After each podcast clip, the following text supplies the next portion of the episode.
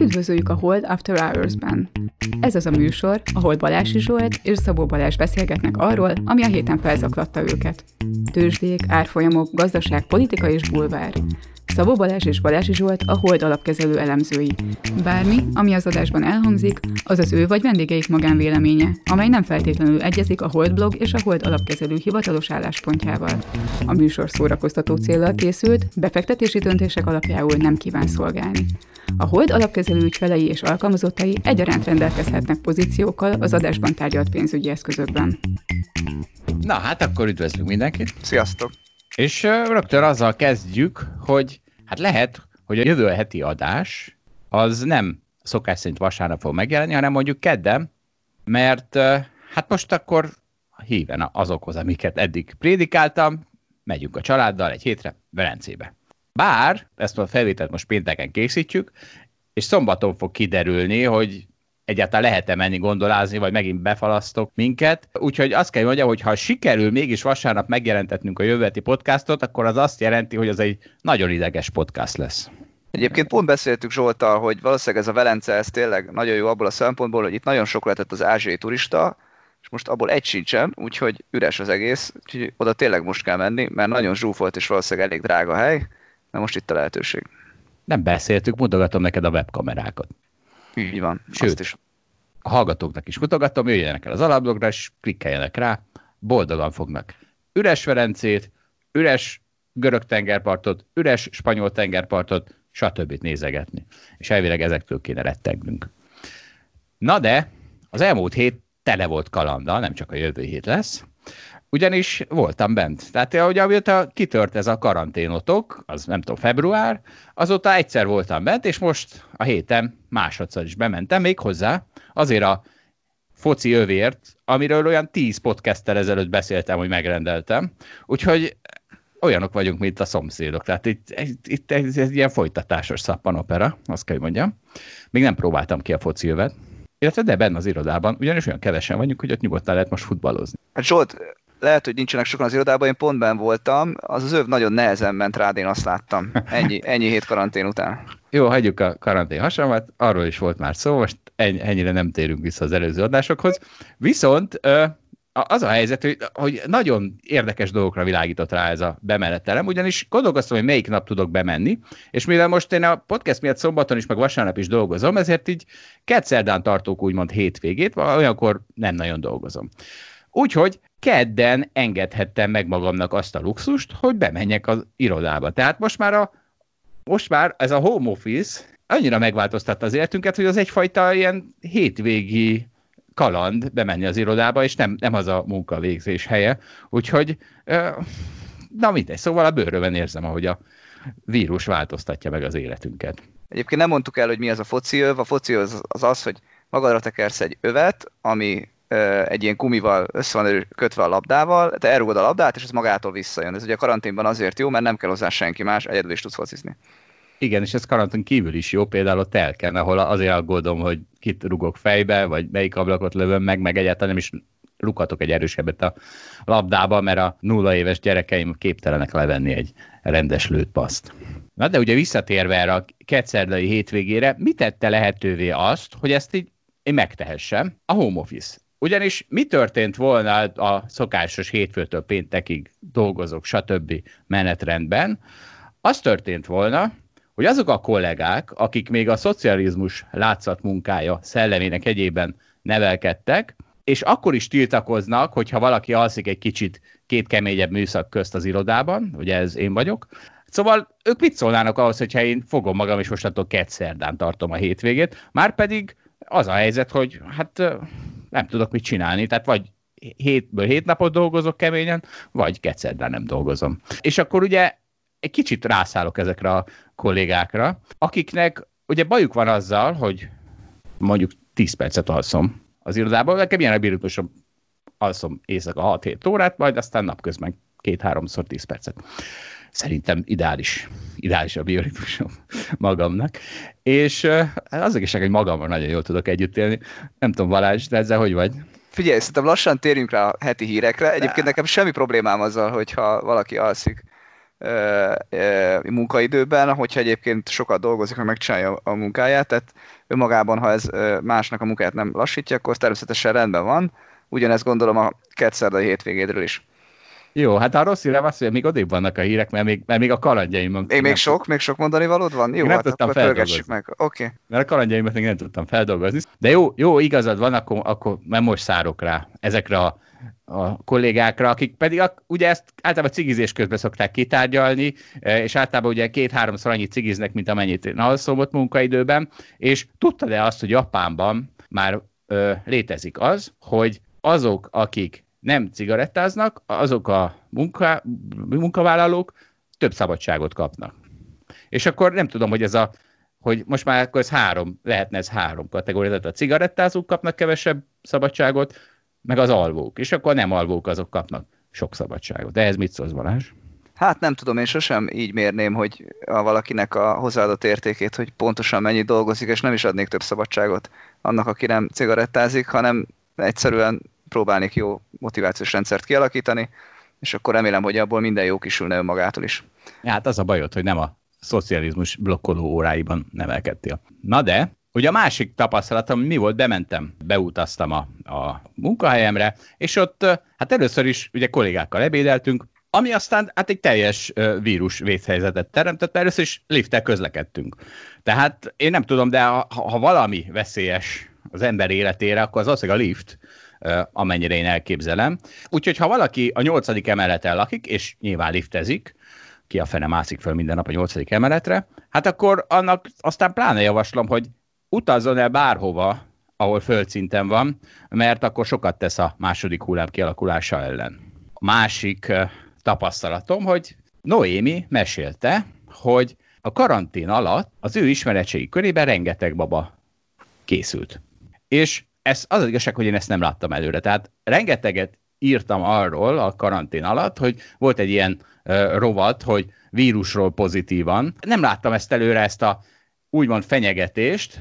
Tehát egyszerűen nem írtam arról, hogy mennyi mindent lehet csinálni egy karanténban. Lehet online tanulni, lehet e-sportolni, lehet igazi sportolni, és nem kell mindjárt paráz, paráználkodni, de úgy látom, és egy kicsit tartok tőle, hogy ez most már, ezzel most már lemaradtam. É, mert ugye mi, mi az, amitől félek? Az az, hogy ugye van ez a derék kormányunk, aki ha azt látja, hogy esetleg a Noémi baráti köre az valamiféle statisztikailag szignifikáns tevékenységet folytatott ebben a két-három hónapban, akkor bizony kicsit félek attól, hogy a következő években lesz minden hónap, minden évben kötelező két hónap karantén. És tudod, mi ebben a legviccesebb? Az, hogy ti, akik közöltétek, hogy az élet szentsége, és meg kell védeni, és Svédország rossz, mert ott többen haltak meg.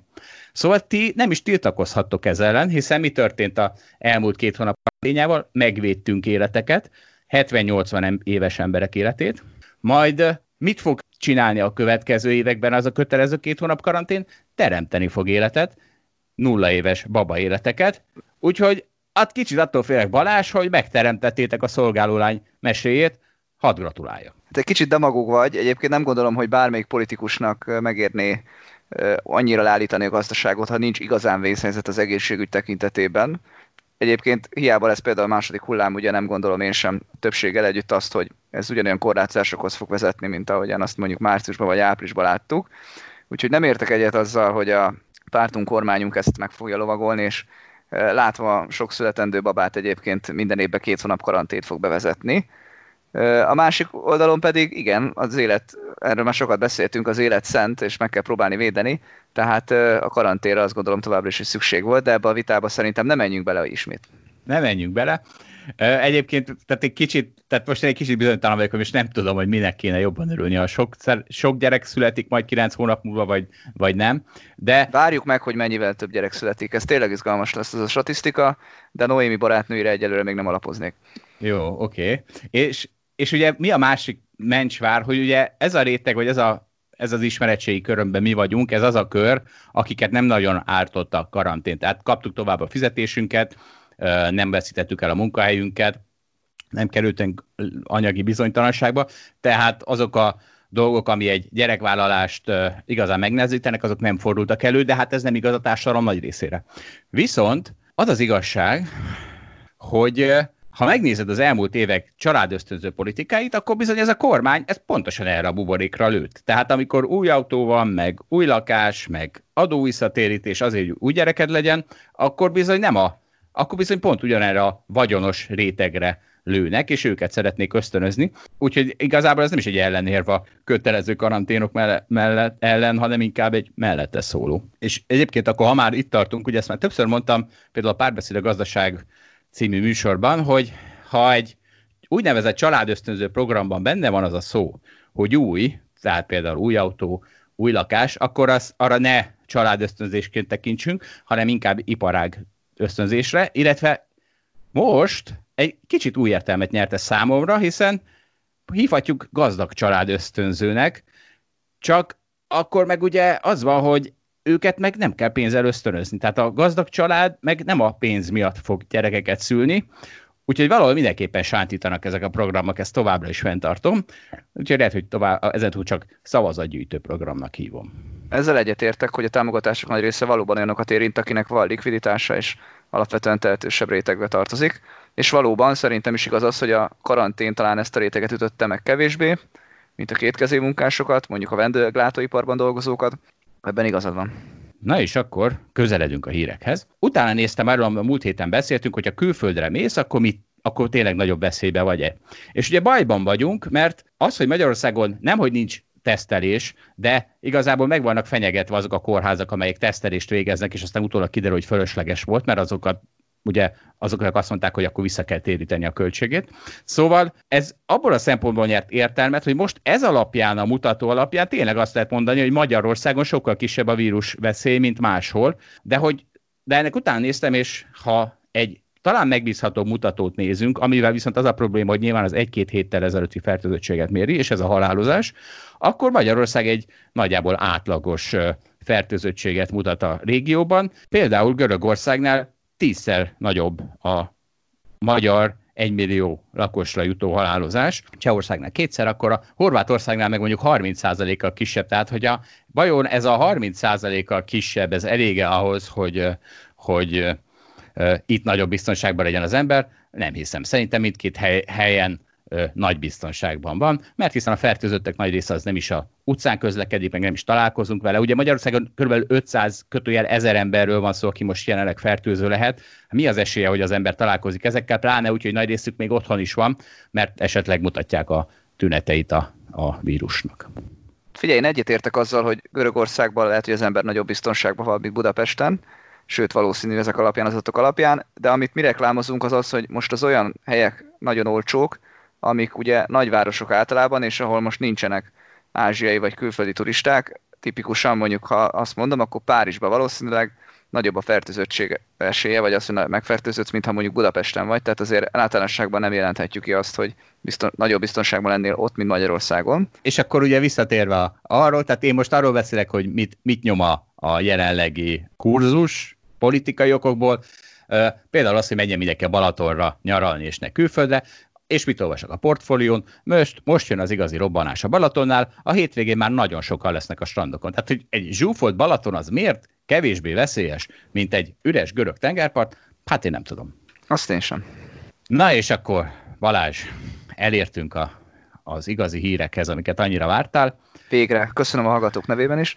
Nagyon szívesen. Na szóval nem csak az én lelkemre hat a home office megjelenése, hanem létrejött egy é té ef is, aminek az a neve, hogy Work from Home, magyarul dolgoz otthonról é té ef, és nyilván olyan részvényeket raknak bele, amik a home office-ból profitálnak. Hát a szokásos Amazon, Google az benne van, Zoom benne van, szóval nem egy Nem egy nagy újdonság, tehát ezek a részvények, ezek egy ideje már emelkednek, de ilyenkor mindig azt szoktuk mondani, hogy ilyenkor van egy trend vége, amikor, uh, amikor ugye egy ilyen ikon megjelenik, hogy a, mert az é té ef miről szól? Arra, hogy a lakosságnak nagy mértékben értés, értékesítsük ezeket a részvényeket. Csak hát az az igazság, hogy például most megnéztem, hogy a kétezer-tizenhét végén akkor volt a legnagyobb média hírverés akörül, hogy a hagyományos retail üzletek, azoknak mennyire végük van, mert jön az online értékesítés, és kétezer-tizenhét végén indult el két é té ef is. Az egyiknek az a neve, hogy Death by Amazon, és sortolja a, a hagyományos retail üzleteket, és longolja az online-okat, és elindult egy, egy, egy olyan is, ami csak az online-okat ö, ö, longolja. Na most megnéztem, hogy hogy áll ez a két é té ef, és az, amelyik csak longolja az online-okat, az nyilvánvalóan az baromi jól áll, tehát nem mondhatjuk azt, hogy az egy ikonikus pillanat volt, és a trend vége. A másik meg kifejezetten rosszul áll, úgyhogy az a helyzet, hogy nem nagyon működnek ezek a hüvelykúj szabályok a tőzsdén, de hát, hogyha működnének, akkor ugye nagyon könnyű lenne tőzsdézni. Hát azt nagyon érdekes tényleg nézni, hogy mióta én ebben a szakmában vagyok, ugye mindig meg kellett venni a technológiai részvényt, és akkor előbb-utóbb mindig nagyot nyertél vele, ez eddig mindig így volt, és akkor tényleg valaki erre résztrehoz egy é té ef-et, hogy még egyszer belepakolja a Zoomot, amit egyébként pont pár héttel ezelőtt írtam neked, Zsolt, hogy fundamentálisan próbáltam így nagyságrendileg elemezni, hogy tud csinálni mondjuk maximum két milliárd árbevételt, és mondjuk erre az évre, közben egyébként nagyon könnyen másolatónak tűnik a biznisze, mert a Microsoft meg a Facebook is tud hasonlót csinálni, miközben ennek a cégnek egyébként nincsen nagyon másik nagy dobása, ezzel szemben ér hatvan milliárd dollárt, és hogy most már be kéne sortolni, de még mindig jönnek újabb és újabb é té ef-ek, még mindig nagy hírverés van, pedig az ember már azt gondolja, hogy aki meg akarta venni azt a részvényt, ami, ami híres lett ebben a, ebben a karanténban, meg az egész vírussporában, az a Zoom volt, már megtette, most már nem lesz felhajtó erő, de most ehhez, kép, ehhez képest akkor volt, azt hiszem, kétszáz dollár, most meg kétszázhetven. Tehát azóta még lehetett rajta keresni harmincöt százalékot, ami elég durva, akkor ezek szerint most nem hatvan milliárd már kapitalizációja, hanem nem tudom, nyolcvan. Én, én ezeket sosem értem, hogy még miért kap újabb és újabb pozitív löketet néhány részvény, amiről azt hiszem, hogy már mindent tudunk, és most már aki akarta, megértette. Na mindegy. Még lehet, hogy csinálnak rá további é té ef-eket, úgyhogy én továbbra sem merem besortolni. Szemétség. Szemétség, ami itt folyik. Igen. De, hát, de hát nem csak ami itt folyik, mert most hirtelen Kínában is elkezdett a lakosság trédelni. Megpróbálják arra fogni, hogy ezt a párt indította be, mert a, a központi labban megjelent, hogy mindenki vegyen részvényt, mert milyen jó. De igazából, amikor ez kiderült, kiderült, tehát ugye a, a pénteken, meg hétfőn, meg kedden emelkedett sokat a kínai index. Az egyszerűség kedvéért mondjuk azt, hogy egy hét alatt emelkedett tíz százalékot, az az index, amit én nézek. És én a fejemet vertem a falba, hogy hogy lehetünk ilyen hülyék, hogy hetek óta beszélgetünk arról, hogy az avokádok így meg úgy, meg a retail így meg úgy fölhúz mindent. Tudjuk, hogy a kínaiaknál messze a legnagyobb szerepe van a lakosságnak, a, a, a kereskedés mintegy nyolcvan százaléka ott a retailből jön, hiszen ott az intézmények nem nagyon vannak, külföldi intézmények meg nem, nem nagyon tudnak venni. És tudjuk, hogy a vírus az Kínában már teljesen elmúlt, és tudjuk, hogy Kínában szintén jön a stimulus korlátlan mértékben, és, olyan, és, és eközben a kínai index nem tudom hány hónapja folyamatosan maximum stagnál, és, és egyszerűen a kínai pártlap előbb vette észre, hogy meg kell venni a kínai részvényeket, mint mi. Hát szóval ez kicsit nagyon fáj nekem. És most egy kicsit darásvészekbe nyúltam, úgyhogy tartok tőle, hogy Balázsnak jön egy óriási kínai számokkal teli blokja, úgyhogy addig lemegyek egy kicsit játszani én is a gyerekekkel. Balázs, hát akkor tessék, induljon a kínai nagyfal. Hát szerintem ez nem ilyen egyszerű. Kína teljesen külön világ, egyébként ott nem annyira fajsúlyos a technológia, és egy csomó indexben, ami felment, vannak bankok, amik ugye általában utáltak, hogy az európai bankszektort ebben az adásban is megemlítsem, például nálunk Európában utáltak, Kínában most ebben a pillanatban talán nem annyira, mint, mint itt. Tehát én azt gondolom, hogy azért ez kevésbé lehetett látni, hogy most Kínába mikor készül egy ilyen buborék. Egyébként azért még buboréknak se nevezném, most ugye az van, hogy például az em es cé i China, ami egy ilyen jól megfogható index, az dollárban van, tehát az egyszerű ember is érti a, a deviza, devizáját, az mondjuk tizenöt százalékkal van az évelei szintek fölött, ami egyébként tényleg nagyon furcsa, vagy legalábbis szerintem nagyon furcsa ahhoz képest, hogy igaz, hogy elment a vírus, de a profitok ettől rosszabbak lettek. Ugye az első negyed évben ö, lettek, volt nagy profitesés, ugye Kínában alapvetően a karantén az első negyed évre ö, fókuszálódott, és nem a második negyed évre, ahogy, ahogy a fejlett világban.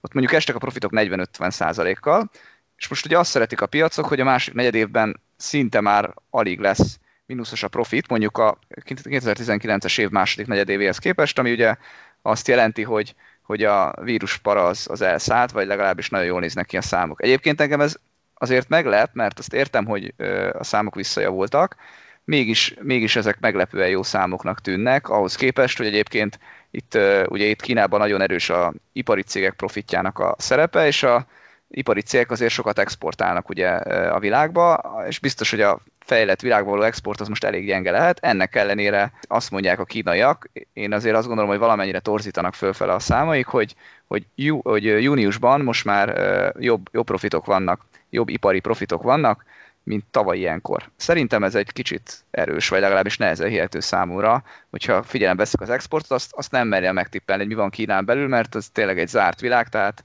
ez, ez lehet, hogy ott jobb a helyzet, mint gondolnánk. Figyelj, Balázs, most megint jössz ezekkel a számokkal, ami az előbb ismertük el, hogy teljesen gúzsba köt Zoommal kapcsolatban, Teslával kapcsolatban, gyakorlatilag a mostani tőzsdei világgal kapcsolatban, és hát én pont arról beszélek, hogy pont ez a világ az, ami csak most húzódott oda Kínába, már pedig ott még talán nagyobbat is tud szólni, mint az Egyesült Államokban, mert a kínai lakosság, akár kaszinóvágya, akár szerepe, az ott sokkal nagyobb, mint Amerikában az avokádók szerepe. Hát szerintem azért lehet nagyobb, mert Kínában ugye nem annyira fontos a tőzsde, azt, jól, azt tudjuk ugye, hogy a, akár a lakosságnak az, hogy mennyire van a kultúrában benne, vagy az, hogy mekkora a kapitalizáció a gé dé péhez képest, az ugye Amerikában a, a, a legnagyobb. És Kínában ezzel szemben más a helyzet, ott a tőzsde szerepe sokkal kisebb, tehát hogyha tényleg az történik, hogy mindenkire áll és hirtelen tőzsde fanatikussá válik, akkor az valóban nagyon nagy erőt, vételi erőt jelenthet, tehát ez, ez egy tiszta sor. De azért mégiscsak furcsa látni, ezt továbbra is hangsúlyozom neked, hogy itt van egy olyan év, ami egy iszonyatosan nagy negatív meglepetéssel jött kétezer-tizenkilenc után, és ennek ellenére a kínai indexek csúcsot döntenek, tehát feljebb vagyunk, mint év elején. Azért összességében ez furcsa. Ennek ugye egy racionális magyarázata van, egyébként ugyanez a racionális magyarázat ugye Amerikában is, hogy ugye óriási monetáris és fiskális lazítások vannak, és valóban Kínában is egyébként, ahol egyébként a jegybank az utóbbi években egyébként szigorúbb volt, mint a azt megelőző, tehát ilyen kétezer-tízes évek elejé évekhez hasonlítva, annál szigorúbb volt kétezer-tizenhét, tizennyolc, tizenkilencben. Na most úgy tűnik, hogy megint ugye lazák lettek és lazítanak, ugye ez egy kényszer, és a piac azt gondolja, hogy, hogy ez, a, ez a nagy stimulus, ami jön, ez sokkal fontosabb, mint az a kieső egy-két negyedévi profit, amit most láttunk. És ez az egyetlen racionális magyarázata, ugye, hogy miért lehetnek feljebb most a részvényárak összességében. Ennek el, más szerintem nem lehet, hiszen azért valahol azt gondolná az ember, hogy a vállalatok profitjainak kéne vezetnie a tőzsdét. Jó, Balázs, nincs, de nem feltétlenül van racionális magyarázat arra, hogy miért emelkednek a részvények. Maradjunk ennyiben. Viszont tudok egy másik, talán racionális magyarázatot, ugye Hongkongban is óriási pénzosztás van, minden felnőtt kapott márciusban tízezer hongkongi dollárt, ami ezerkétszáz amerikai dollár, ami úgy tudom én félmillió forint, közel félmillió forint, és hát ott is, és úgy tűnik, hogy mindenhol a pénzosztás van, ott fölmennek a, a részvények, de hát ugye a kú e is erről szól, és akkor visszatértünk abba a világba, hogy két lehetőség van. Vagy szarul megy a gazdaságnak, szarul áll a vírusfront, akkor öntik a stimulust a piacokra, és azért mennek föl, vagy épp uh, nincs szükség stimulusra, akkor viszont az azt jelenti, hogy mindenki örül, hogy épp múlik el a, a gazdasági sok, vagy épp múlik el a vírussok, és akkor meg azért mennek föl a részvények. Egyébként kétezer-tízes évek eleje az folyamatosan erről szólt. Tehát, hogyha az volt a jó adat, ha egy rossz makro adat jött ki, mert akkor mindenki tudta, hogy jó, akkor jön a Fed. Most ez van egyébként, ha megnézed. Most talán pont a vírus óta nem, mert most örülünk, ha az amerikai munkanélküliség szépen gyorsan lecsökkent, de egyébként előtte ugyanez volt, tehát a, a NASDAQ, a technológiai részvényeknek mindig jó volt az, hogyha kijön egy rossz adat, mert akkor lazább lesz a Fed, az azt jelenti, hogy lentebb lesznek a kamatok, magasabb szorzót lehet tenni a profitokra. A profit az meg úgyis jó lesz, hiszen miért ne lenne jó egy technológiai részvény profitja a jövőben. Egyébként még itt hagyd tegyek hozzá, visszatérve a, a Kínára, hogy ugye azért most nem is csak a részvények tekintetében, hanem ugye van mindig egy félelem, hogy Kína egyszer majd nagyon csődbe megy, meg a földbe áll, meg, meg lesz egy, ez, ez kipukkad, ez a hitellufi, ami van. És egyébként szerintem azért érdekes ugye Kínát nézni, mert ebben az esetben mutatja az utat a, a fejlett világ számára, hiszen ők előbb kezdték el ezt a mértéktelen stimulust uh, nyomni, amit amikén most majd a fejlett világban is látni fogunk, meg most elkezdtünk látni. És ugye csak azt akarom elmondani, hogy ugye Kínában tudjuk el látni azokat a számokat, hogy nem tudom, a gé dé pé arány adósság háromszáz százalék. Ebben benne van az államadósság, benne van a, benne van a lakosság, meg benne van a vállalati szektornak az adóssága. Ugye mondjuk, ha Amerikához vagy Európához hasonlítjuk, hasonlítjuk, akkor ott még nincsenek ekkora adósságok, majd most lesznek a nagy stimulusok után. Az a kérdés szerintem, amit itt fel kell tenni, hogy ez a rengeteg hitel, meg rengeteg stimulus, ez mennyire ö, okoz torzítást a piaci szereplők között? Ezt gyorsan kifejtem, hogy mit értek alatta. Egyrészt azt szerintem tudni kell, hogy a sok hitel ugye önmagában nem baj. Tehát mondjuk itt van a Zsolt, meg itt van még egy harmadik ember, és mi mindannyian adunk a másiknak ezer forintot, akkor ugye mi körbe tartozunk egymásnak, tehát a mi háromfős gazdaságunkban körbe tartozunk, megnőtt, megnőtt a hitel. Hirtelen nulláról rengeteg hitel lett. Hogyha nem ezer forinttal csináljuk meg, hanem tízzerrel, akkor, akkor tízszeresére nőtt hirtelen a hitel, de mivel hárman vagyunk és ismerjük egymást, akkor, és megbízunk egymásban, akkor semmi gond nincs. Tehát ezt tudni kell, hogy önmagában a sok hitel az nem baj. A sok hitel az akkor baj, amikor ez tartalatlanná válik az a része, hogy pontosan már nem tudjuk ki kinek adott, már nem biztos, hogy az egyik vissza tudja fizetni a másiknak, elkezdünk félni, hogy a harmadik fél nem fogja visszaadni, elkezdek félni, hogy a harmadik emberünk nem adja vissza a Zsoltnak a hitelét, ezért én is elkezdek félni attól, hogy a Zsoltnak adjak a jövőben hitelt, és az egész kártyavár, ez, ez elkezd problémássá válni, és elkezdünk attól félni, hogy ez össze fog omlani.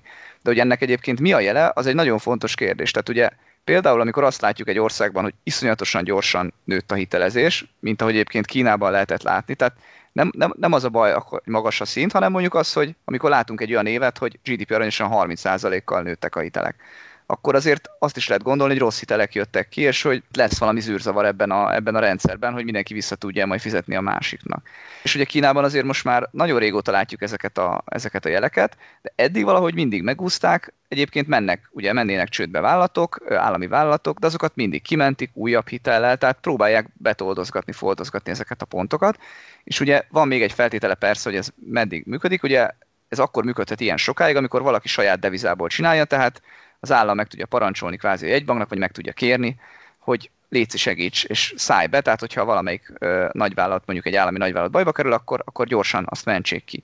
És az a kérdés, hogy ugye ez, ez a rendszer meddig fenntartható, szerintem mikor ez az űrzavar nagy lesz, akkor egyébként már nem lesz olyan könnyű fenntartani, már valamennyire most ez a helyzet, és egyébként a kínai állam ezt fel is ismerte, tehát azért említettem az előbb azt, hogy az utóbbi években egyébként ezt egyre, egyre mérsékeltebben csinálják ezt a, ezt a hitelezést, és ezt a toldozgatás-foldozgatást, már látják, hogy problémákat okoz a, a gazdaságban.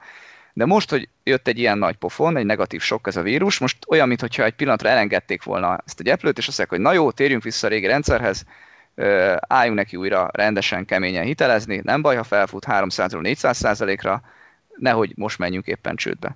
És egyébként akik amellett érvelnek, hogy ez a, a mostani részvény felfutás ez egy buborék, az az, hogy egyébként a kínai jegybank, amikor látja, hogy minden rend van a gazdasággal, tegyük fel, hogy ezek a profitok valóban annyik, amennyinek ők mondják, akkor egyébként a kínai jegybank gyorsan vissza fog állni egy ilyen mérsékelt politikára, és nem is lesz annyira laza, mint azt várjuk, és akkor majd visszaesnek a részvények. De az igaz egyébként, hogy viszont az elmúlt években nem azt lehetett látni, hogy a jegybankok általában szigorítanának bármelyik országba. Mondom, ez Kína éppen kivétel volt, mert relatíve szigorított, vagy visszavett a lazításból, és kérdés az, hogy a jövőben mit fog tenni, ez lesz a nagy kérdés. Úgyhogy ameddig nem lesz infláció, addig valójában mindenki a jegybankokat meg a fiskális stimulusokat fogja nézni, és amit mondasz, Zsolt, az igaz lehet, hogy mindig fel fog menni a részvényár, hogyha, hogyha mindig végtelen stimulussal találkozunk. Igen, jó, azért Kínában ne felejtsd, hogy tehát akkor gyakorlatilag nem egymásnak tartoznak össze-vissza ezek az entitások, hanem mint kiderül, mindegyik mögött ott van az állam, és akkor mindenkinek az állam tartozik, sőt az állam tartozik magának, tehát... Nem, egymásnak a... tartoznak, egymásnak tartoznak, csak hogyha, csak, csak, hogyha valami az... gond van, akkor néha akkor belép az állam, igen. Hát nem néha, hanem mindig, ahogy te is hát mondtad. A kicsiket engedi néha csődbe menni, tehát ugye néha ő is úgymond mutat egy-két ilyen negatív példát, hogy á, lássátok, csődbe lehet menni, tehát ne csináljatok nagy őrültségeket a sok hitellel, tehát próbálnak valamennyi korlátot szabni. Az biztos, hogy nagyon nagy vállalatokat, ugye ez a too big to fail esete miatt ugye nem engedhetik csődbe menni, tehát vannak ezek a nagy kínai konglomerátumnak, van hotele, van légitársága, van neki ipari cége, mert több ezer kínai ott dolgozik a gyárban, van neki, nem tudom, minden, mindene tényleg, amit el tudunk képzelni, egy csomó ilyen nagyvállalat van, ezeket, ezek, ezek ilyen átláthatatlan nagy kínai vállalatok, ezeket, ezeket mindig kimentik láthatóan. Na, de hagyjuk most Kínát, Zsolt, mert aztán tényleg lemész a gyerekeiddel játszani. Inkább ugorjunk vissza arra a témára, amiről már múlt héten is beszéltünk, az ingatlanoknak a kérdésére. Ugye múlt héten Horváth Áronnal beszélgettünk, és most is őt fogjuk ide bevágni a hallgatóknak, és a irodapiac kapcsán kérdezzük. És akkor most a budapesti lakóingatlanok után menjünk át egy másik területre, amit már Zsolttal többször érintettünk, azok az irodáknak a piaca. Ugye itt is nagy a találgatás, a tekintetben, hogy milyen jövő várhat rájuk. Itt annyiban tisztában a helyzet, hogy van olyan ö, régiós tőzsdei cég, akinek az árfolyamán látjuk azt, hogy például a tőzsdei befektetők átlagosan hogyan árazzák az ilyen ingatlanokat, és azt látjuk, hogy itt akár húsz százaléknál nagyobb ingatlanárcsökkenést is elszenvedtek ezek, a, ezek az irodaházak. Ennek ékes példája például a Globalworth nevű cég, ami román és lengyel prémium irodákat tulajdonol, ennek az árfolyama is ezt mutatja. Ha nagyon egyszerűen gondolkodunk, akkor azt mondjuk, hogy ennek két oka lehet. Az egyik az az, hogy nyilván ciklikusan lassul a gazdaság, és ez sosem jó az irodaházaknak.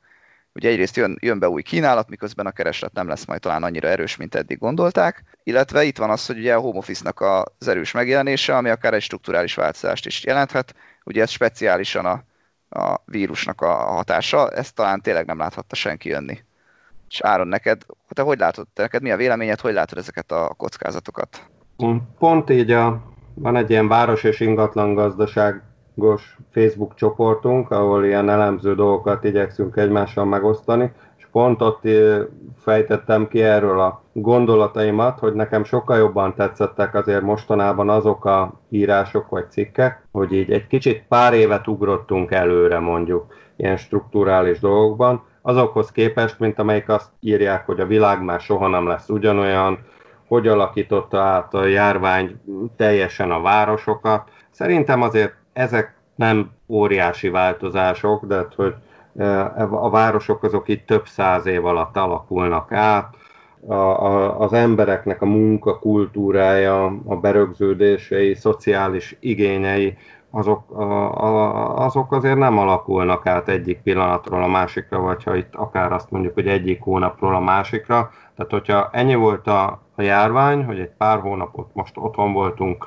tavasszal, ez nem fogja teljesen átérni a, a, a, az ingatlanok iránti keresletet a munkahelyeken sem, szerintem. De az igaz, hogy így bizonyos dolgokba léphettünk előre. Szoktunk osztálykirándulni ilyen különböző kurzusokkal, és akkor most így, amilyen modernebbekben voltam Pesten is, az új Telekom székházba, az új Ericssonba is, de ö, akár átépített régiekbe is.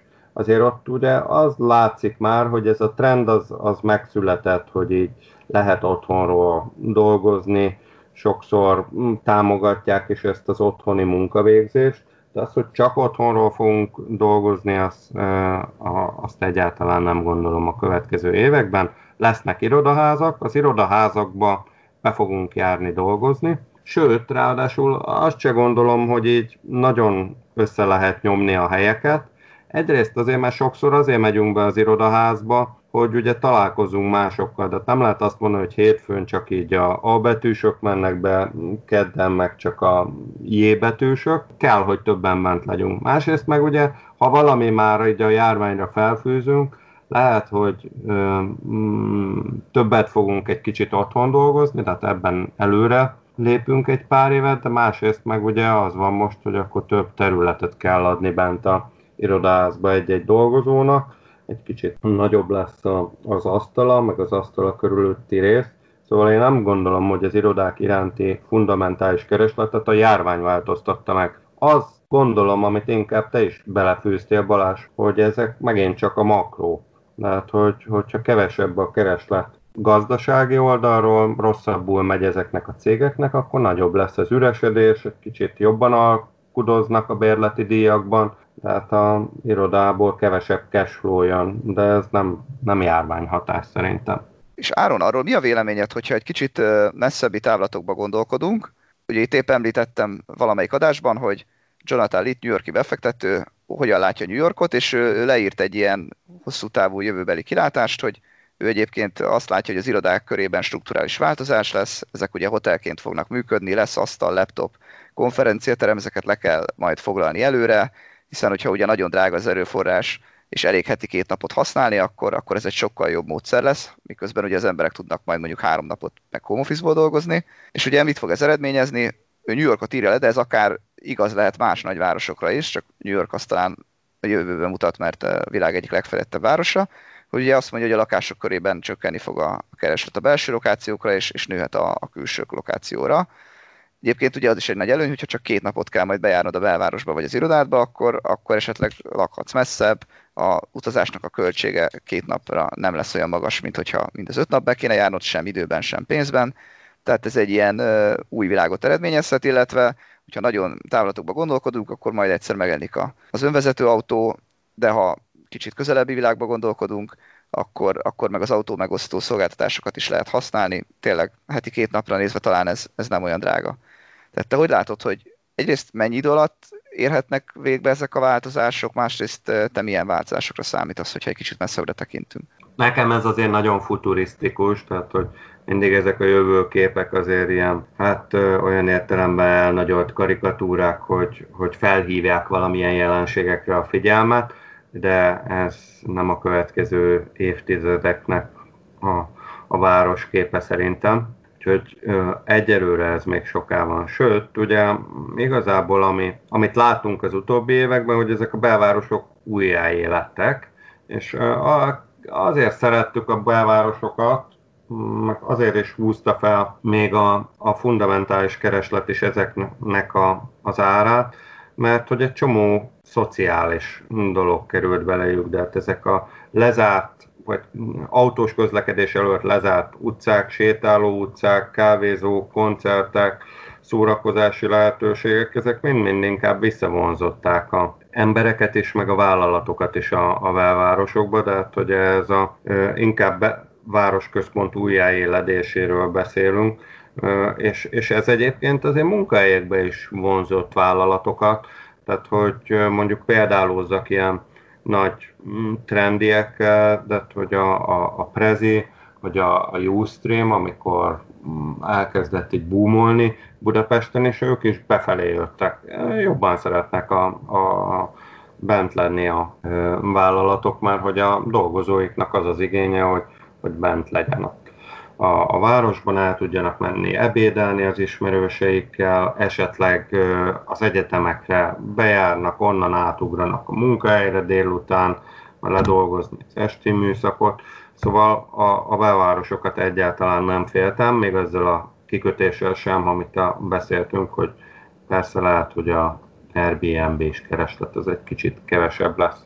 A másik tényező, amit, amit mondtatok, ugye a belvárosnak ez a vonzerején kívül azt határozza meg még ugye az árát, hogy tényleg mennyire költséges bejárni. Hiszen képzeljük el, ugye, hogy mondjuk lenne nekünk teleportáló berendezésünk, akkor, akkor lehet, hogy inkább a Mátrában szeretnénk lakni, vagy a Balatonnak bármelyik csücskében.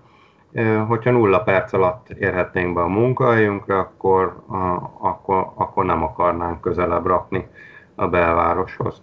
És hogyha azt látjuk, hogy csökken az utazásnak a költsége, ami abban az értelemben is megjelenhet, hogy kevesebb időt kell töltenünk utazásra, hogyha kevesebbet töltünk be, kevesebbet járunk be, akkor, a, akkor ez tényleg egy kicsit megmozgathatja a környékét, iránti keresletet, a belvárosok környéke iránti keresletet, szóval hosszú távon, meg ezekkel a kikötésekkel, hogy így lassan-lassan egy kicsit akkor kevesebbet járnak be azokba a szektorokba, ahol lehetséges ez a top dolgozóknak, akkor egy kis hatással lehet rá, de ugyan én még mindig erősebb hatásnak érzem ezt az elsőt, vissza fog állni, reméljük a, a világrendje hamar, és fogunk koncertekre járni, kávézókba, meg esti rendezvényekre, és ezért a belvárosokat még jobban fogjuk szeretni.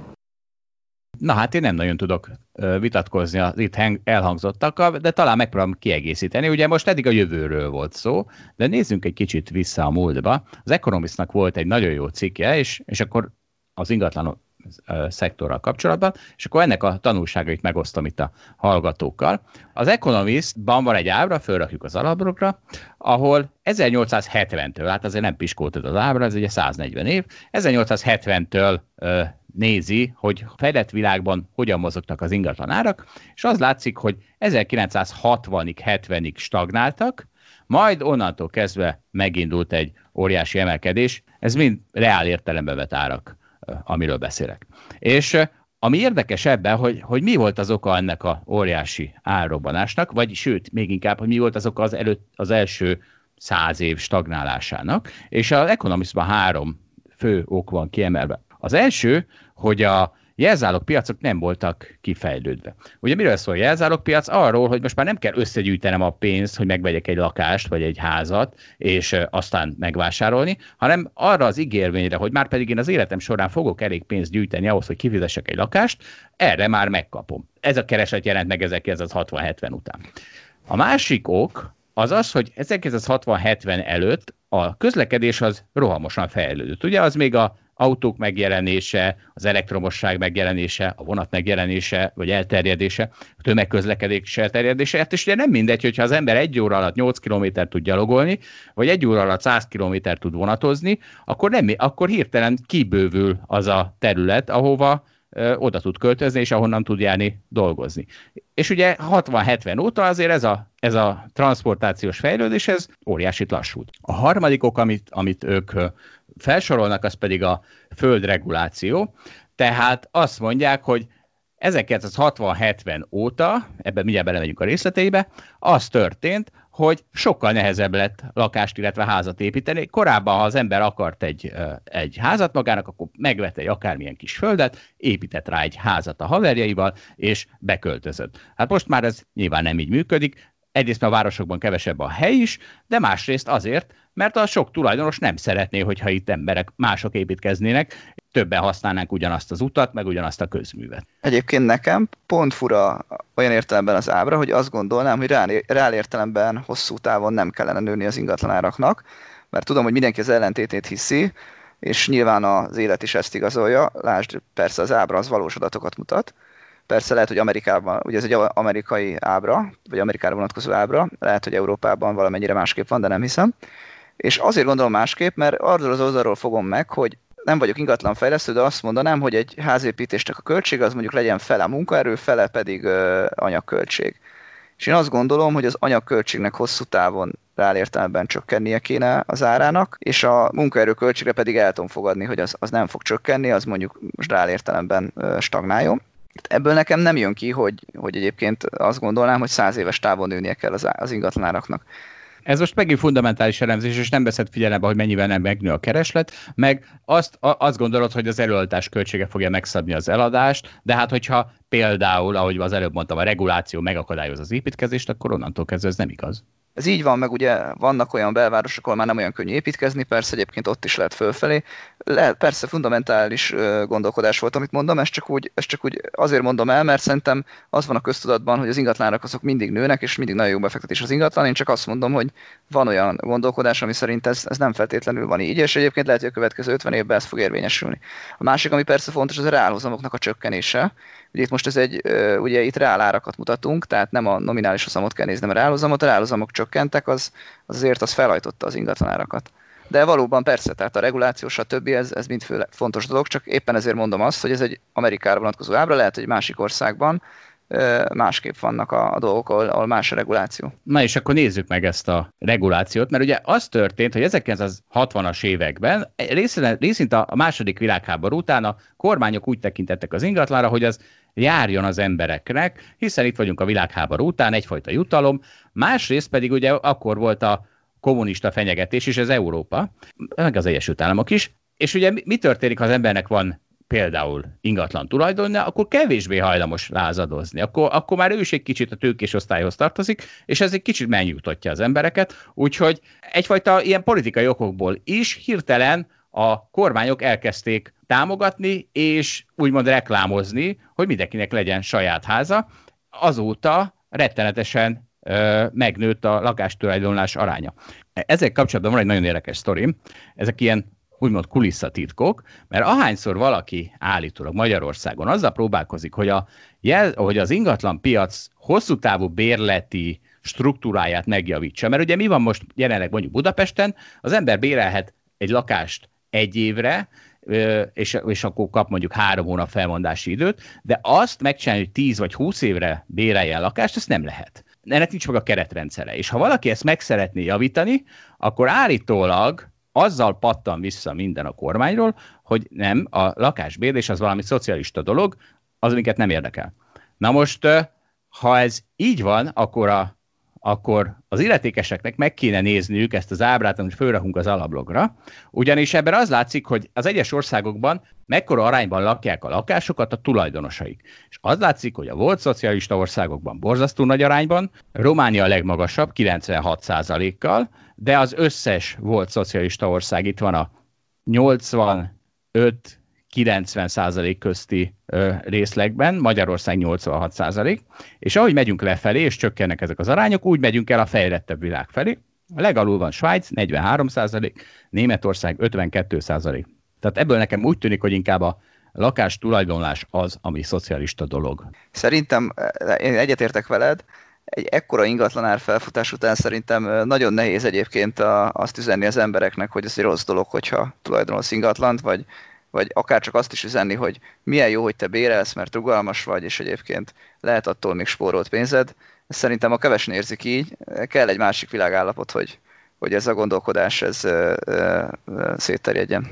Hát igen, egy, sok következménye van a lakástulajdonosnak. Egy, amit mondtál, hogy az ember boldogabb, mert akkor nem fizeti ki az albérleti díjakat, hanem kvázi magának fizeti, de következménye, és ez az Egyesült Államokra is igaz, óriási társadalmi mobilitás zuhanás. És ugye ez az avokádok egyik baja, bár nem ezt mondják, hanem az, hogy a fehér elnyomja a feketét, meg hogy a férfi elnyomja a nőt, és ezért nem jutnak előre, és ugye társadalmi egyenlőtlenség, és ezért nem jutnak előre az alsó osztályok, de nem, sokkal inkább például emiatt a mobilitás megszűnése miatt, ugyanis mi van, ha van egy lakástulajdonod, sokkal kevésbé fogsz elköltözni egy másik városba, vagy egy másik kerületbe, ahol sokkal jobb munkát kapsz. És pont ez a társadalmi mobilitásnak a kulcsa, hogy mindig oda menj, ahol a legjobb munkahely, ahol a legtöbb pénzt kapod a képességeidért, mert bizony nem a, nem, valójában nem a ház a vagyontárgyad, hanem a képességeid, pláne fiatalom, úgyhogy azzal, hogy zuhanna a társadalmi mobilitás, óriásit csökken a képességeidet pénzé tevő lehetőséged,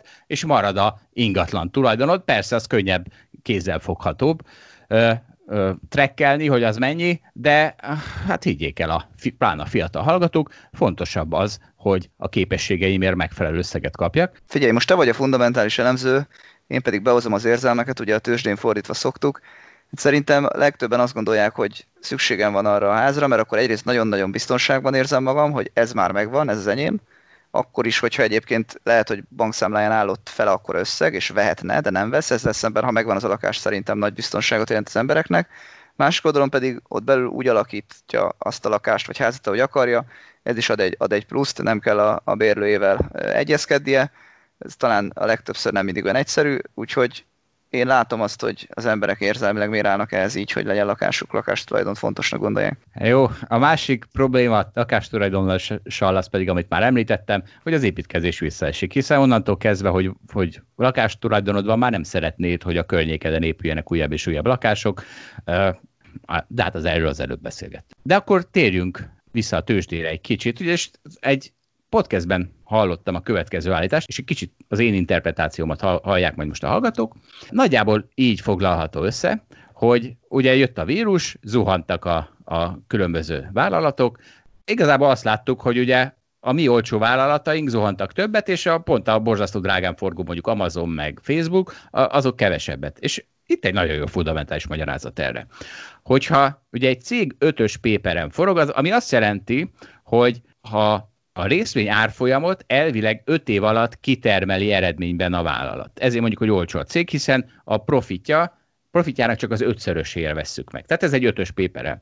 Na de most akkor az azt, ha az ötös péperen forog, és mondjuk a vírus miatt kiesik egy évnyi profit, mondjuk, hogy ilyen világ, ilyen ekkora recesszió lesz, akkor ennek a cégnek, mivel ötös péperen forog, húsz százalékkal kéne esnie. Ha húszas péperen forog, és az es és pé ötszáz az nagyjából húszas péperen forgott a vírus előtt, akkor már csak öt százalékot kéne esnie, ha meg százas péperen forog, ami nem tudom mire igaz, hát a Teslára biztos, de ö, még néhány cégre, akkor meg csak egy százalékot. Tehát az olcsó... Amazonra. Hát egy hát csomó vállalat még negatív profitot termel, és akkor ahhoz képest nagyon drága, ugye? Igen, ahhoz képest légy. Annak ugye negatív a pépereje, úgy nézzük, de annak nem szokok nézni a péperejét. Na, tehát itt egy, egy fundamentális magyarázat, hogy miért kellett az olcsó cégeknek sokat esnie, vagy úgy is magyarázhatom, hogyha egy cég értékéből a valós profit a nagy rész, ezek az olcsó cégek, annak nagyon betesz, ha eltűnik ez a profit. Ha viszont nagy részt hit, más Tesla, akkor annak nem biztos, hogy be, betesz, hogy egy egy évnyi profit kiesik. Nincs és minek kiesni a Tesla-nál. Így van. Tehát, és ebbe valahogy nehéz belekötni. Te bele tudsz kötni? Ebbe szerintem nem kell belekötni. Ez valóban így van. Inkább az a furcsa, hogy nekem, aki az ötös péperejű vállalatokat szereti érthető módon, mert azzal az egyszerű gondolkodással vagyok, hogy hát jó, egy olyan vállalatba fektetnem, aminek a, amikor a befektetésemet visszakapom öt év múlva, és aztán még tovább termel, az, az, azt tartom egy jó befektetésnek.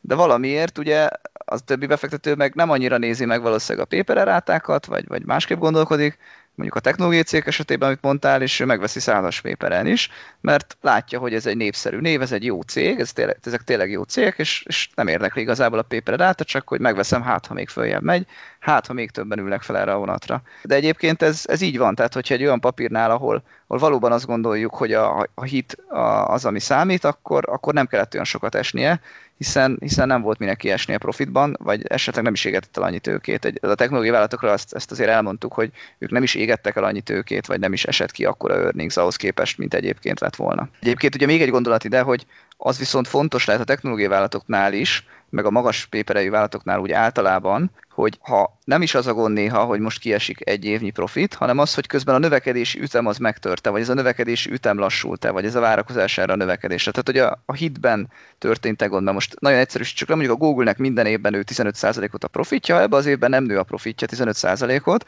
hanem marad ugyanott. Az önmagában nem baj, ha ahhoz a trendhez visszatér.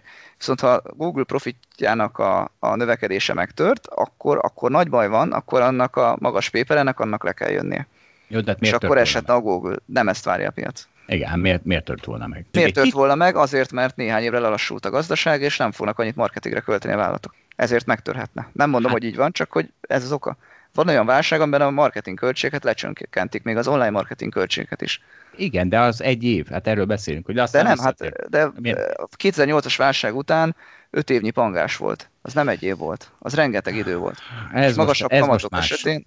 Ez most másik válság. Ez most más. Most már csak felfele mennek a részvényárak. Itt, ez már az az időszak, amikor csak felfelé mennek az részvények, de ebben a műsorban nincs befektetési ajánlás. Na nézzük, van egy kis protekcionizmus Európában, és nem tudom, hogy ki protekcionál kicsodát, de mindjárt felgöngyölítjük a dolgot, ugyanis megszületett az a törvény, amit, amitől a magyar fuvarozók már régóta rettegtek, a nyugat-európai fuvarozók meg már régóta várták. Ugyanis a cím az, hogy megszavazta az Európai Parlament, hogy egyenlő európai feltételeket a kamionsofőröknek, aminek az a következménye, hogy azok a kelet-európai fuvarozók, akik sokkal alacsonyabb bért adtak a nyugat-európában is működő kamionjaiknak, meg bejelentettek fiók cégeket Nyugat-Európába, meg nem tudom, kevesebbet altatták, meg kevesebbet pihentették a, mind a kamionjaikat, mind a sofőrjeiket, azok most nem tehetik meg ezt, és például nem is tudom, talán nyugat-európai bért kell adni, hogyha ez, meg az, meg amaz feltétel ö, megsérül. Tehát gyakorlatilag az történt, hogy a, az eddig nagyon olcsón fuvarozó kelet-európaiak most már nem tehetik meg azt, hogy ezeket a kelet-európai béreket gyakorlatilag egy az egybe exportálják Nyugat-Európába. Magyarországon mindenki föl van háborodva. Idézem a magyar politikust, a jóváhagyott jogszabályok a közép- és kelet-európai fuvarozási vállalatok versenyképességének csökkenését fogják eredményezni, amelynek a haszonélvezői a harmadik országbeli fuvarozók lehetnek. Ez egy rövidlátó és észszerűtlen döntés, amellyel Európa még kiszolgáltatóbbá fog, fog válni. És ugye ennek két aspektusa van, tehát Szerintem, szerintem is probléma. Hát ez protekcionizmus. Miért ne versenyezhetnének a olcsó kelet-európai bérek a nyugat-európaiakkal? Mert ugye mi történik? Hát ezt a fogyasztó fogja megfizetni. Tehát semmi más nem történik, mint hogy a kamionsofőrök mostantól követelik, hogy sokkal több bért kapjanak a, a, az áruk megvásárlóitól, mint ami amúgy lehetne. Ez az egyik aspektusa. Lehet ezzel vitatkozni, meg nem? Majd biztos fogunk. A másik aspektusa számomra pedig az, hogy nagyon érdekes, hogy ugye a magyar fuvarozók rettenetesen ágálnak az ellen, hogy a nyugat-európaiak ne akadályozzák meg, hogy a kelet-európai bérekkel közvetlenül mondjuk franciaországi fuvarozásban verseny, versenyeznek a francia fuvarozókkal. Viszont, és ez ebben az idézett politikai, politikusi mondatban is benne van, az iránt már kifejezetten ágálnak, hogy mondjuk egy ukrán kamionos, vagy egy Európai Unión kívüli, mondjuk egy orosz kamionos, ö, ugyanezt megtegye. A, akár a magyar ö, kamionostal szemben, hiszen Ukrajnában még alacsonyabb a bérek, és attól meg a magyar kamionos már fölháborodva, ha az ukrán jön ide az olcsó munkárével. Úgyhogy hirtelen a magyarok nem is magyarok lettek, hanem európaiak, meg é u-sok. De bezzeg, amikor a magyar eper kiszorítja a bosnyák piacról a görög, meg az olasz epret, akkor ezek nem mind európai eprek, hanem van a gonosz külföldi eper, meg a jó magyar eper. És akkor már ki lehet zárni ugye az ukránokat. Szóval nagyon érdekes, hogy ezek a határok mindig úgy alakulnak, ahogy valakinek a rövidtávú politikai vagy gazdasági érdekei diktálják.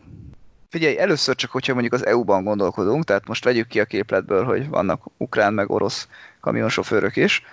Te azt gondolod, hogy az jó lenne, ha csak bulgár, román meg magyar kamionsofőrök mennének ide-oda az é u-ban? Mert hogy egyébként, ha nem szabályozunk egyáltalán, akkor, akkor valószínűleg ugye ez lesz az eredménye, ezt értjük, hiszen itt tényleg az van, hogy ez egy ilyen nagyon nemzetközi munka, ugye a legtöbb kamionsofőrnek egy csomó országba mennie kell, az világos, hogy a, a magyar sofőr versenyképesebb, mert a magyarországi bérszínvonal meg árszínvonal az sokkal alacsonyabb, tehát akkor mindenhol magyar, meg román, meg bulgár sofőrök lesznek. Hát Balázs, rengeteg iparágban ez van, ugye? Tehát na, cip, mondj cipő még egyet, már... mert egyébként cip... nem tudok mondom. Nagyon hasonlót mondani. Mondom. Mondj. Cipő, cipő már nem készül ö, gyakorlatilag az é u-ban, hanem mindegy Kínában, meg Vietnámban készül, mert ott olcsó, és könnyű megoldani, hogy konténerhajóval idehozd az egészet. Ö, ez történik mondjuk az építkezésben. Tehát az építkezésben mi történik? Mennek a magyar, meg a lengyel cégek, és építenek Nyugat-Európában. Nyilván nem minden. Na mondok valamit, mert... ami miatt egyáltalán nem ugyanolyan a kettő, jó. Hogy az, aki oda megy dolgozni, tehát mondjuk elmegy, mondjuk egy magyar vagy egy bulgár munkás elmegy Németországba vagy Angliába az építkezésre, annak azért egy ideig ott kell laknia, ott lesz szállása, és ottani árszínvonalat azt meg kell fizetnie bizonyos szintig. Azt értem, hogy lehet, hogy csak hónapokra megy oda, és aztán hazajön, de addig, amíg ott él, addig ott, ott kell neki kaját vennie, ott kell neki szállást fizetnie, ott fog elmenni szórakozni. Tehát ott értem, hogy azt mondja, hogy meg kell kapnom azt a, azt a bérszínvonalat, ami, ami Nyugat-Európában van, hiszen Nyugat-Európában élek részben. Egy kamionsofőr viszont nem nagyon él valójában Nyugat-Európában, csak, csak tényleg a kamionján utazik oda, és, és ezért megkapja azt a bért. De Tehát most... a kamionsofőr az nagyon másmilyen. Én egyébként de... a stewardess gondoltam hasonlónak, de azért az sem teljesen hasonló, pont ugye emiatt. De hát a stewardessnek ez... is jelentkeznek költségei másik országokban. A kamionsofőr tűnik nekem az egyik ilyen, tehát a leg, legvegytisztább példának ebből a szempontból. De Balázs, most csak amellett érvesz, hogy, hogy, hogy mennyivel lehet olcsóbb. Tehát most a, ugye az történik, hogy akkor ennek az építőipari munkásnak, ennek az éves megélhetési költségének a húsz százaléka Nyugat-Európában ö, bukkan fel, és ezért nem lehet annyival olcsóbb, mint egy magyar kamionsofőr. Na de most ez tök mindegy. Tehát most az, az tök mindegy, hogy, hogy mit tudom én, a fele áron tud dolgozni, vagy csak a hatvan százalékán emiatt. Tehát most, most gyakorlatilag erről vitázol. Figyelj, én még, el... én, én még azt sem mondom, hogy egyetértek ezzel a, a törvénnyel, csak azt akarom mondani, hogy a kamionsofőr sokkal vegytisztább példa, mint bármilyen másik szakmában. Tehát amit mondtál, az egyszerűen azért nem igaz, mert azok a munkások, azok, ahogy említettem, ott élnek. Kamionsofőr nem él ott, ez, ez fontos különbség. De ez nem számít, Balázs, hát a kínai papucs meg még vegytisztább példa, és nincs vele semmi probléma. De nem, nem, hát akkor nem érted tovább. De értem, de ér, teljesen értem. Hát akkor nem értem, miért mondod, hogy a kínai papucs az kevésbé vegytisztább példa. Hát de teljesen vegytisztább, mert a kínai gyártónak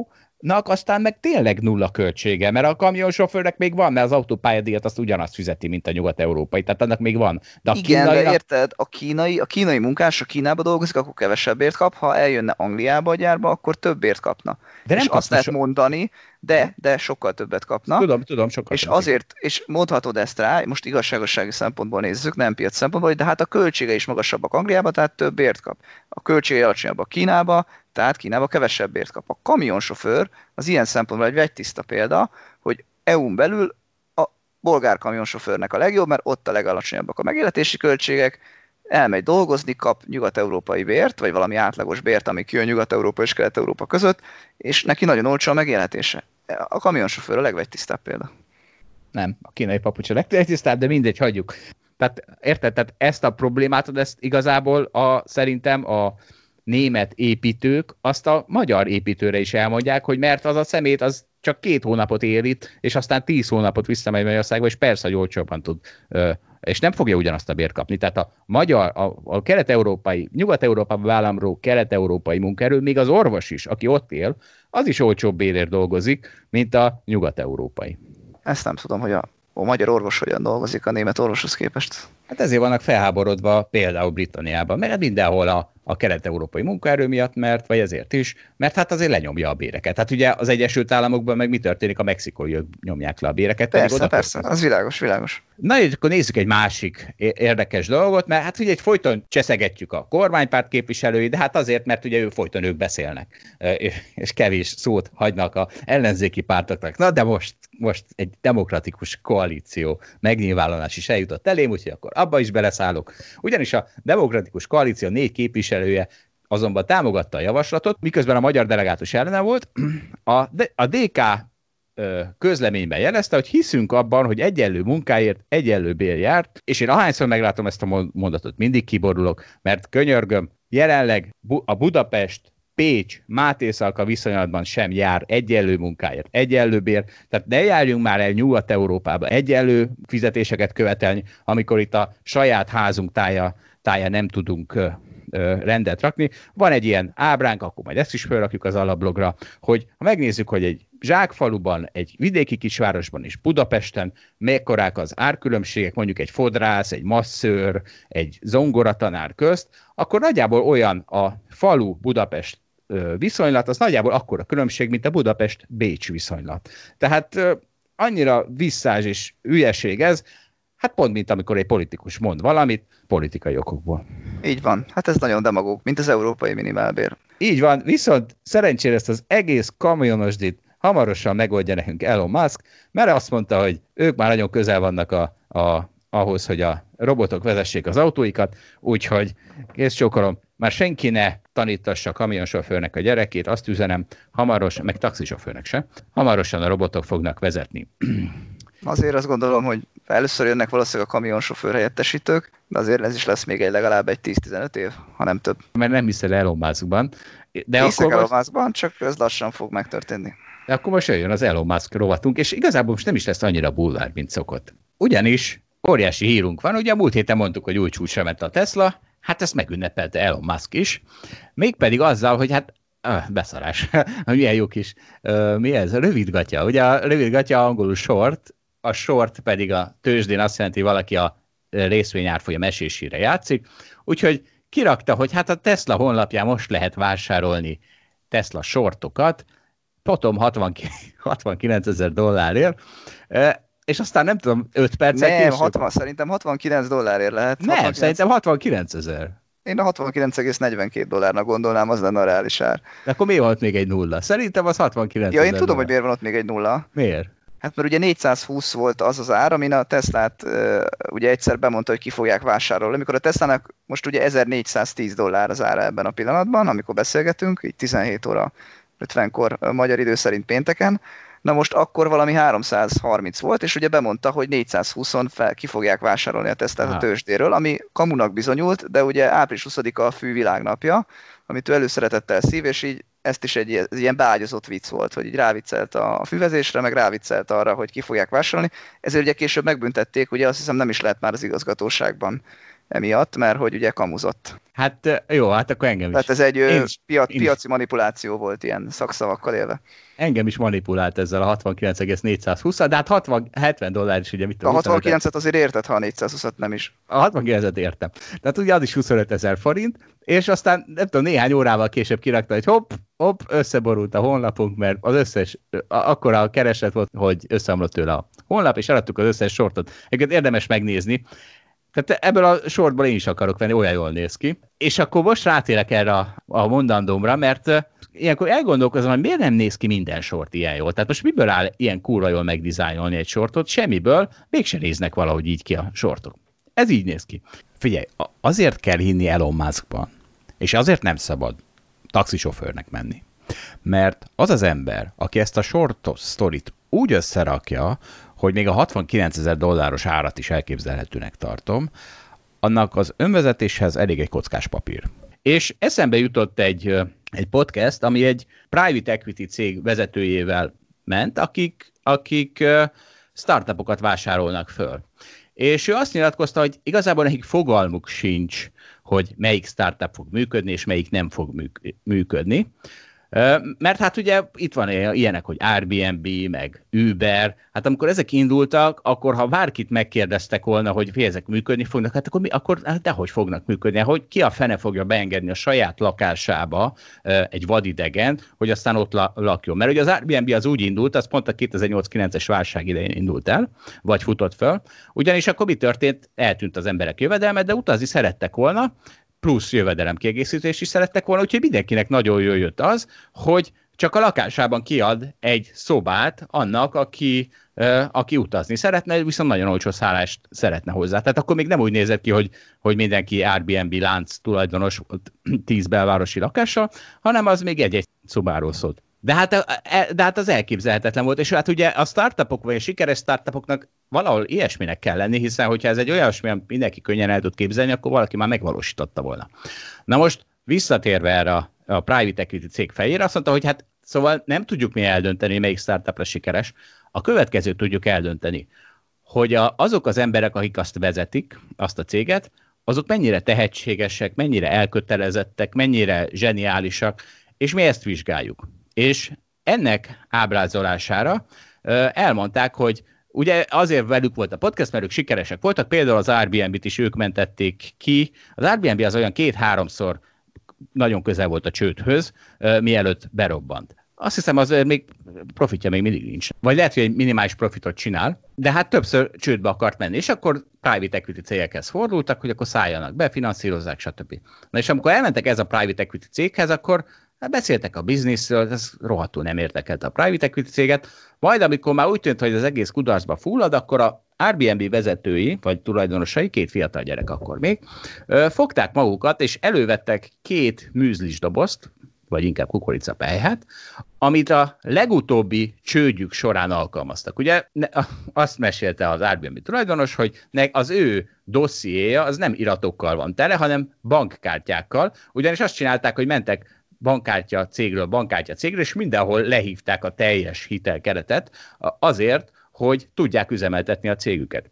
De aztán ugye kifut, az ember kifut egy idő múlva, és akkor valahonnan kellett pénz, ráadásul ott volt a sok kreditkártya adottság, úgyhogy kitalálták, hogy ez kétezer-nyolcban volt, épp Barack Obama küzdött John McCain-nel a választásokon, és fogták magukat, vásároltak egy csomó kukoricapelyhet, kereket, amit a gyerekeim is esznek, nem tudom mi a neve, meg, meg nem kereket, és az kereket elnevezték Obama Óznak, a másikat pedig Captain McCain nem tudom miének. Kivették a dobozból a zacskót, berakták a saját dobozukba, amik nagyon jól néz ki, tehát majd nézzék meg, ez is meg lesz a honlapon, és elkezdték árulni darabját negyven dollárért, és ebből összegyűjtöttek harmincezer dollárt, amivel megint tudták egy darabig üzemeltetni a céget. Na most ezt a sztorit elmondták a private equity cég tulajdonosának, és akkor ezzel győzték meg őket, hogy tessék, itt van az a kreativitás, amit keresünk a, a vezetőkben, és akkor ettől aztán beszálltak, és így az Airbnb akkor tudott tovább üzemelni,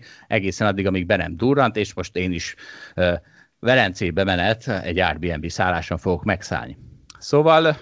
Kicsit legendának hangzik ez a történet. De ez nem legenda. Hát o, o, o, itt vannak a ók, ók meg a kének, tehát ezt meg tudom, meg tudom neked mutatni. Ez, ja, elhiszem. Ez egy akkora sztori, hogy látod, már most legendának tűnik. Ak- akkor elhiszem. Én egyébként még azóta a Teslán füstölgök, amikor feljön ez a téma, akkor nálam mindig valahogy elszakad a cérna, de most tényleg, tehát, hogy hat héttel ezelőtt nyolcszáz dollár volt a Tesla, most ezernégyszáztíz, tehát ugye mi történt azóta, hogy még nyolcvan milliárdot kell pluszban érjen a tőzsdén, és most már sőt, alulbecsültem, száz milliárdról van szó, most kétszázhatvan milliárdot ér a tőzsde szerint a Tesla. Mi történtett abban a hat hétben, hogy, hogy emelkedett még száz milliárd dollárt, és ráadásul a hat héttel ezelőtt, amikor nyolcszáz dollár volt, akkor az Elon Musk kitwittelte, hogy ő drágának találja már a részvényt, amire egyébként gyorsan visszaesett nyolcszázról hétszázra, és azóta gyorsan duplázott egyet. Hát most Tehát mondom, a... hogy mi történt. Elon Musk újabb és újabb tanújelét adja a kreativitásának és a zsenialitásának. Hát egyszerűen... értem, értem a sztoridat, de erre mondom, hogy mi, tehát Rövidgatya történt. Rövidgatya történt. És a rövidgatya ért százharminc milliárd dollár. Nem ért, ugye? Hanem az a, az a kreativitás, amire utalt. Mert ugye a legfontosabb, a messze a legfontosabb erőforrás az emberi kreativitás, és ez az, amit ti avokádok nem vagytok hajlandóak elfogadni. Hogy mi az, itt... hogy az avokádok nem hajlandóak? Összes, mert a... az avokádok pont, hogy veszik a Tesla részvényt. Nem, nem, nem arról van szó most, másról. Hát ugye a társadalmi egyenlőtlenségekről. Hát ebben nincsen egyenlőtlenség. Tanulni kell. Okosnak kell lenni, izé, dolgozni keményen, és akkor, és akkor érted, Tesla az nem örökölte a pénzét, vagy nem Tesla, Elon Musk nem örökölte a pénzét, de mindegy, nem, tehát könnyű, ugye, könnyű mindig a politikai... Ja, nem, én, én nagyon becsülöm az Elon Muskot, azon semmi probléma nincs az Elon Muskkal ebből a szempontból, hogy ő mennyi teljesít, a biztos, hogy rengeteget, hogy nyilvánvaló. Csak na, a Tesla részvényárán füstölgök, semmi máson. Ugorjunk tovább. Jó, csak ne csortold, arra figyelj oda. Figyelek. Na és akkor menjünk egy még bulvárabb hírre, és akkor most megint bántom egy kicsit a karantént. A hírünk címe következő. Egy japán vidám park arra kéri a hullámvasutazókat, hogy csak a szívükben sikítsanak, ugyanis ugye a vírus egyik fő alkotó eleme az, hogy az ember ö, éles vagy hangos hangokat ad ki, és kilélegzi a vírust. Na most felrakjuk majd a cikket, sőt, talán a videót is beágyazzuk. Nagyon érdekes, mert ugye megmutatják, hogy hogy kell sikítás nélkül élvezni egy hullámvasutat. Következő történik. Két nyakkendős úriember nagyjából akkora élvezettel üli végig a világ egyik legjobb hullámvasútját, mintha egy gyomor, gyomortükrözésen ülnének, és az az igazság, hogy ide vezet a ti zombi karanténotok, mert bezzeg a svédek, azok tudják, hogy egyszer élünk, és nem lehet az egy évekig tartó gyomortükrözés. Azért az nekem durva, hogy ezek a japánok annyira szigorúak, hogy még a maszkba sem szabad belevisíteni. Ez van, nem szabad. És aprópa egyébként a, üzenem a utazni vágyó hallgatóknak, hogy a vidámpark üres, és Japánban vírus sincs. Akkor szerintem, Zsolt, ez jó zárszó is lesz mára. Jó van, akkor sikítok a szívemen belül, hogyha egyrészt bezárnak a hétvégén, vagy ha jön a demográfiai karantén jövőre, hát akkor köszönjük szépen a figyelmet, kedves hallgatóink! Köszönjük, sziasztok!